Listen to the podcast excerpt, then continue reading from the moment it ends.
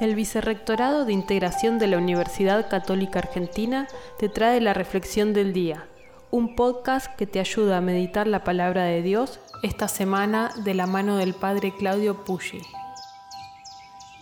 Estamos compartiendo el capítulo 10 del Evangelio de San Lucas, los versículos del 38 al 42.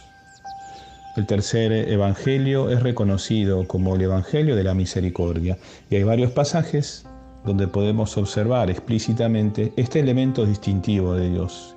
Por ejemplo, las tres parábolas de la misericordia que se encuentran en el capítulo 15. El Evangelio de hoy nos muestra el encuentro maravilloso que Jesús tiene con las hermanas Marta y María. De dos maneras podríamos meditar este Evangelio, a nivel personal y a nivel social.